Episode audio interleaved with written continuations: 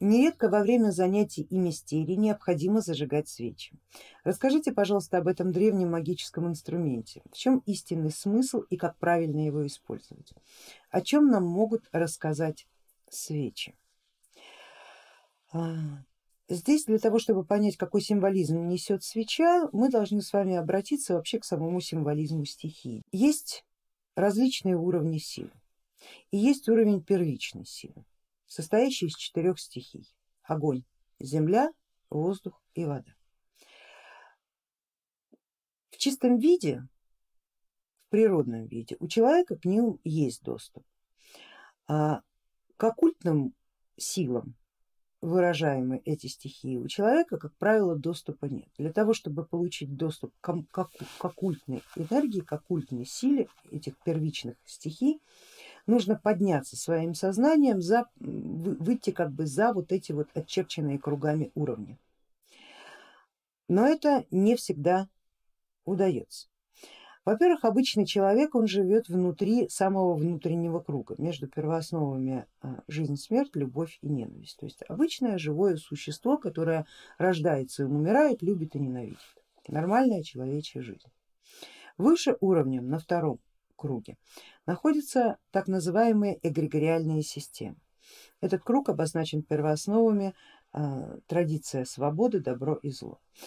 Эгрегориальные системы оперируют этими терминами и э, создают некий каркас вокруг мира живых, некая такие моральные этические нормы, которые регулируют жизнь людей внутри этого внутреннего круга. А еще выше уровнем, самый внешний круг, Силы, которые обозначен первоосновами порядок, хаос, а, свет и тьма, это уровень богов, это уровень первичных разумов. Для того, чтобы соединиться со своим богом, соединиться со своей силой, человек должен пройти через уровень эгрегоров, пройти как нож сквозь а, масло эм, и не застревать на нем. А эгрегоры не должны оказывать определенного сопротивления, что для 99 процентов людей, а то еще и больше, невероятная история, то есть это невозможно. Тот, кто занимается практическим мастерством, в том числе и колдовством, и мистериальными практиками, и магическими практиками, знает это прекрасно. О том, что можно э, в эту крышку головой долбиться сколько угодно и без достаточного количества энергии не пройти.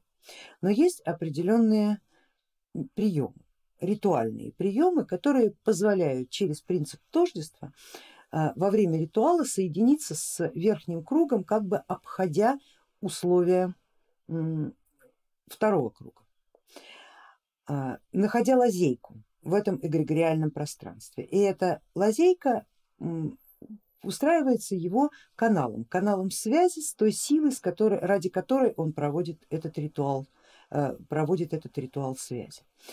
Свеча или огонь в данном случае символизирует такой канал, защищенный канал связи между человеком, физическим телом, которое находится внутри самого внутреннего круга, и божественным разумом, который находится на внешнем круге.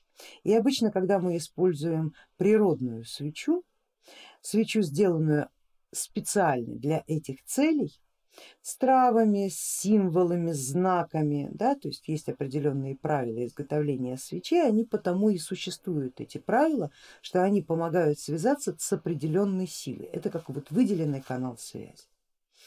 А, в этом смысле, например, христиане используют свои собственные свечи, освященные и сделанные не, потому, не, то, не только потому, что они такие жадные, а еще и потому, что такая свеча как бы она дает возможность доступа в их эгрегориальную систему, то есть на второй уровень, на второй круг первооснов, там где находится их эгрегориальный мир и не позволяет не э, выйти дальше, не соединиться с любой другой силой.